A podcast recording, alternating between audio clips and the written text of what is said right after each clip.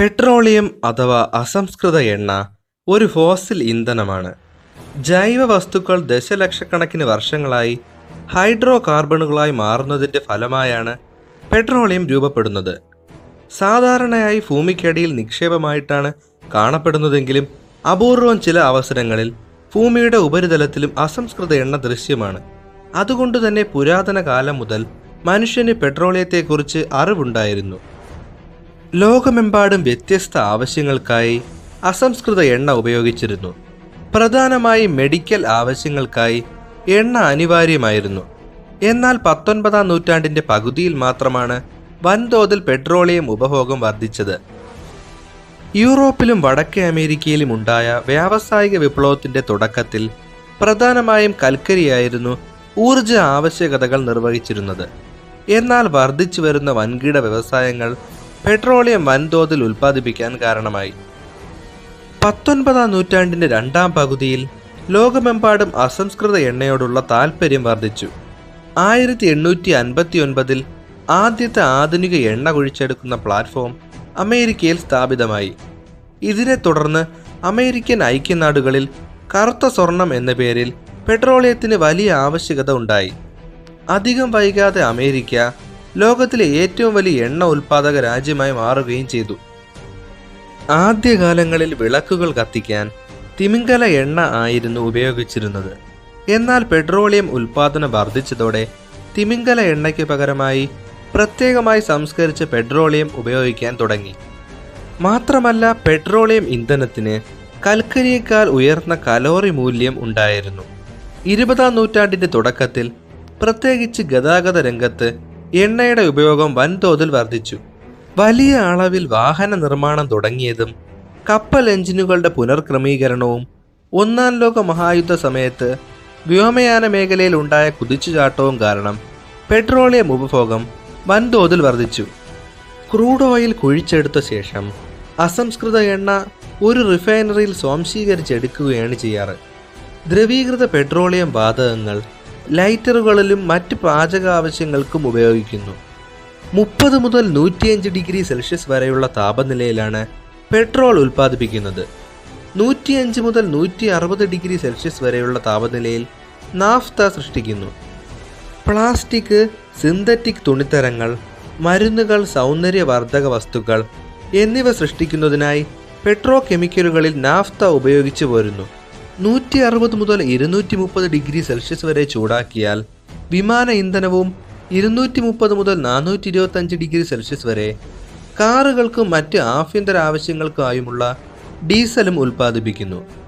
ഏറ്റവും അവസാനമായി നാനൂറ്റി അൻപത് ഡിഗ്രി സെൽഷ്യസിന് മുകളിൽ ചൂടാക്കുമ്പോൾ കട്ടിയുള്ളതും ഉയർന്ന സൾഫർ അവശിഷ്ടമുള്ളതുമായ കപ്പലുകളിൽ ഉപയോഗിക്കുന്ന ഇന്ധന എണ്ണ ഉൽപ്പാദിപ്പിക്കുന്നു. നാൽപ്പത്തിരണ്ട് ഗാലൻ ശേഷിയുള്ള ബാരലുകളിലാണ് ക്രൂഡ് ഓയിൽ സംഭരിക്കുന്നത്. ഒരു ബാരൽ ഏകദേശം നൂറ്റി അൻപത്തി ഒൻപത് ലിറ്ററാണ്. എണ്ണ വില നിശ്ചയിക്കുന്നതിനുള്ള യൂണിറ്റായി കണക്കാക്കുന്നത് ഒരു ബാരലാണ്. തുടർന്നുള്ള വർഷങ്ങളിൽ ലോകമെമ്പാടും കൂടുതൽ പെട്രോളിയം നിക്ഷേപങ്ങൾ കണ്ടെത്താൻ തുടങ്ങി. ബ്രിട്ടൻ അടക്കമുള്ള രാജ്യങ്ങൾ മിഡിൽ ഈസ്റ്റിൽ പുതിയ കമ്പനികൾ സ്ഥാപിച്ച് എണ്ണ ഖനനം ചെയ്യുകയും അതിലൂടെ വിപണി പിടിച്ചടക്കുകയും ചെയ്തു.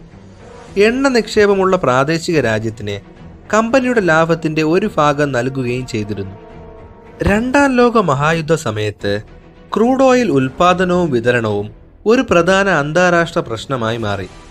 എന്നാൽ യുദ്ധാനന്തരം അമേരിക്ക സൗദി അറേബ്യയുമായി ഒരു സഖ്യത്തിൽ ഒപ്പുവെച്ചു. സൗദി അറേബ്യയുടെ രാജ്യസുരക്ഷ അമേരിക്ക ഉറപ്പു നൽകി. അതിലൂടെ എണ്ണ വിലയിൽ പ്രത്യേക ആനുകൂല്യം നേടിയെടുക്കാൻ അമേരിക്കയ്ക്ക് കഴിഞ്ഞു. അതുവരെ എണ്ണ വിപണിയിൽ ആധിപത്യം പുലർത്തിയിരുന്ന പാശ്ചാത്യ കമ്പനികൾക്ക് പകരം ഉൽപാദന രാജ്യങ്ങളിലെ ദേശീയ കമ്പനികൾ ലാഭം നേടാൻ തുടങ്ങി. തുടർന്നുള്ള വർഷങ്ങളിൽ സൗദി അറേബ്യ ക്രൂഡ് ഓയിലിൽ നിന്നും അൻപത് ശതമാനം ലാഭം ലഭിക്കുന്നതിനായി ഒരു കരാർ മുന്നോട്ട് വെച്ചു. അയൽ രാജ്യവും ധാരാളം എണ്ണ നിക്ഷേപവുമുള്ള ഇറാനിൽ ഗവൺമെന്റ് ആംഗ്ലോ പേർഷ്യൻ ഓയിൽ കമ്പനിയുമായുള്ള ചർച്ചകൾ പരാജയപ്പെടുന്നു. തുടർന്ന് ഇറാൻ പ്രധാനമന്ത്രി അവരുടെ രാജ്യത്തെ പെട്രോളിയം ഉൽപാദനം ദേശസാൽക്കരിക്കാൻ തയ്യാറായി. ഈ തീരുമാനത്തിന് മറുപടിയായി ഇറാൻ പ്രധാനമന്ത്രിയെ അട്ടിമറിക്കാൻ അമേരിക്കയും ബ്രിട്ടനും രഹസ്യമായി പദ്ധതികൾക്ക് രൂപം കൊടുത്തു. ആയിരത്തി തൊള്ളായിരത്തി അൻപത്തി മൂന്നിൽ ഓപ്പറേഷൻ അജാക്സ് എന്ന പേരിൽ നടന്ന നീക്കത്തിലൂടെ ഇറാനിയൻ ഗവൺമെന്റിനെ അട്ടിമറിച്ചതിലൂടെ പാശ്ചാത്യ കമ്പനികളുടെ ഒരു കൺസോർഷ്യം ഇറാനിൽ വൻതോതിൽ എണ്ണ ചൂഷണം ചെയ്യാൻ തുടങ്ങി. ഇതേ സമയം സോവിയറ്റ് യൂണിയനിൽ പടിഞ്ഞാറൻ സൈബീരിയയിൽ വൻതോതിൽ എണ്ണപ്പാടങ്ങൾ കണ്ടെത്തിയത് വലിയ തോതിൽ ഖനനത്തിനു വേണ്ടി മൂലധനം നിക്ഷേപിക്കാൻ കാരണമായി. സമൃദ്ധവും വില കുറഞ്ഞതുമായ പെട്രോളിയം ഇന്ധനം കൽക്കരിയെ മറികടന്ന് ലോകത്തിലെ ഏറ്റവും വലിയ ഊർജ സ്രോതസ്സായി മാറി. എഴുപതുകളുടെ തുടക്കത്തിൽ ഇന്ധനവില ബാരലിന് മൂന്ന് ഡോളറിനും താഴെയായിരുന്നു. പെട്രോളിയം ഉൽപാദനത്തിൽ നിന്നും കൂടുതൽ നേട്ടങ്ങൾ ലക്ഷ്യമിട്ടുകൊണ്ട് അഞ്ച് പ്രധാന എണ്ണ ഉൽപാദന രാജ്യങ്ങൾ ഒരുമിക്കുകയും പെട്രോളിയം കയറ്റുമതി ചെയ്യുന്ന രാജ്യങ്ങളുടെ സംഘടനയായ ഒപ്പക്കിന് രൂപം നൽകുകയും ചെയ്തു. ഒപ്പക്കിലെ അംഗങ്ങൾ ഒരുമിച്ച് ചേർന്ന് പാശ്ചാത്യ കമ്പനികളുടെ ആധിപത്യത്തെ ചെറുക്കാനും എണ്ണവില വർദ്ധിപ്പിക്കാനും പൊതുവായ നയം മുന്നോട്ട് വയ്ക്കാനും ആയിരുന്നു പുതിയ സംഘടനയുടെ ലക്ഷ്യം. ക്രമേണ ഒപ്പക്കിലേക്ക് പുതിയ അംഗരാജ്യങ്ങൾ വന്നു ചേരാൻ തുടങ്ങി. ആയിരത്തി തൊള്ളായിരത്തി എഴുപത്തിരണ്ടിൽ അമേരിക്ക അവരുടെ ഏറ്റവും ഉയർന്ന ക്രൂഡ് ഓയിൽ ഉൽപ്പാദനത്തിലെത്തിയെങ്കിലും അവരുടെ വർദ്ധിച്ചു വരുന്ന ഊർജ ആവശ്യങ്ങൾക്കായി കൂടുതൽ എണ്ണ ഇറക്കുമതി ചെയ്യാൻ നിർബന്ധിതരായി. പശ്ചിമേഷ്യയിലെ എണ്ണ വിപണിയിൽ നിന്നും ബ്രിട്ടൻ പിന്മാറാൻ തീരുമാനിച്ചു. അധികം വൈകാതെ ഇറാനും സൗദി അറേബ്യയും തങ്ങളുടെ എണ്ണപ്പാടങ്ങളിൽ വൻതോതിൽ സൈനിക സുരക്ഷ ഉറപ്പുവരുത്തി. ആയിരത്തി തൊള്ളായിരത്തി എഴുപത്തി മൂന്നിൽ ഇസ്രായേലും അറബ് രാജ്യങ്ങളായ ഈജിപ്തും സിറിയയും ജോർദാനും തമ്മിലുള്ള യോം കിപ്പോർ യുദ്ധത്തിനു ശേഷം ഒപ്പക് ആദ്യമായി ക്രൂഡ് ഓയിലിനെ ഒരു രാഷ്ട്രീയ ആയുധമായി ഉപയോഗിച്ചു. ഇസ്രായേലിന്റെ സഖ്യകക്ഷികൾക്ക് ക്രൂഡ് ഓയിൽ ഉപരോധം ഏർപ്പെടുത്തുകയും ഉത്പാദനം മന്ദഗതിയിലാക്കുകയും ചെയ്യാൻ അറബ് രാജ്യങ്ങൾ തീരുമാനിച്ചു. വ്യാവസായിക രാജ്യങ്ങളെ ബാധിച്ച ആദ്യത്തെ പെട്രോളിയം പ്രതിസന്ധിയായിരുന്നു ഇത്.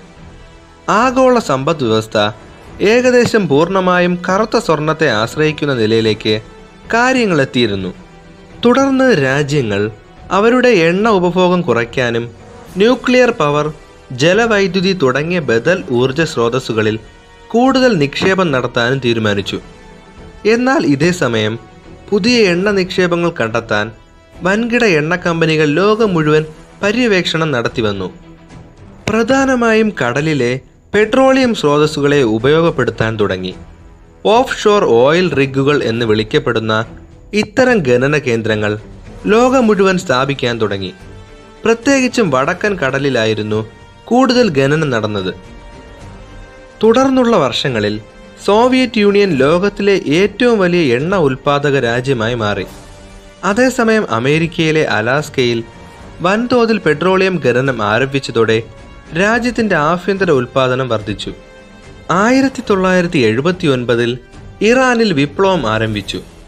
തുടർന്ന് ഷായുടെ ഭരണം അട്ടിമറിക്കപ്പെടുകയും പകരം ഒരു ഇസ്ലാമിക് റിപ്പബ്ലിക് അധികാരത്തിൽ വരികയും പാശ്ചാത്യ വിരുദ്ധ നയം രൂപീകരിക്കുകയും ചെയ്തു. അതോടെ രാജ്യത്തെ എണ്ണ ഉൽപാദനം കുറയാൻ കാരണമായി. ഈ സംഭവം ആഗോളതലത്തിൽ രണ്ടാമത്തെ എണ്ണ പ്രതിസന്ധിക്ക് കാരണമായി. ഇറാനും ഇറാഖും തമ്മിലുള്ള അതിർത്തി തർക്കങ്ങളെ തുടർന്നുണ്ടായ സംഘർഷങ്ങൾ എട്ട് വർഷം നീണ്ടുനിന്ന യുദ്ധത്തിലേക്ക് വഴിവെച്ചു. അതോടെ ആഗോള ക്രൂഡ് ഓയിൽ വിപണിയിൽ ഒപ്പക്കിൽ അംഗമല്ലാത്ത രാജ്യങ്ങളുടെ എണ്ണ ഉൽപാദനം അംഗരാജ്യങ്ങളെക്കാൾ ഉയർന്ന അളവിലായി. എന്നിരുന്നാലും വ്യാവസായിക രാജ്യങ്ങളെ സംബന്ധിച്ചിടത്തോളം മിഡിൽ ഈസ്റ്റിന്റെ സുരക്ഷയും രാഷ്ട്രീയ സ്ഥിരതയും പ്രധാന മുൻഗണനയായി മാറി. ഇറാനും ഇറാഖും തമ്മിലെ സംഘർഷങ്ങൾ പേർഷ്യൻ ഗൾഫിലെ പെട്രോളിയം ചരക്കു നീക്കത്തെ ബാധിക്കാൻ തുടങ്ങിയതോടെ നൂറുകണക്കിന് പാശ്ചാത്യ സൈനിക കപ്പലുകൾ എണ്ണ വിതരണം ഉറപ്പാക്കാനായി സുരക്ഷയൊരുക്കി. യുദ്ധത്തിന്റെ അവസാനത്തിൽ ഇറാഖ് ദുർബലമായെങ്കിലും വലിയ അളവിൽ ആയുധവൽക്കരണത്തിലൂടെ മേഖലയിലെ ഏറ്റവും ശക്തമായ രാജ്യമായി തീർന്നു.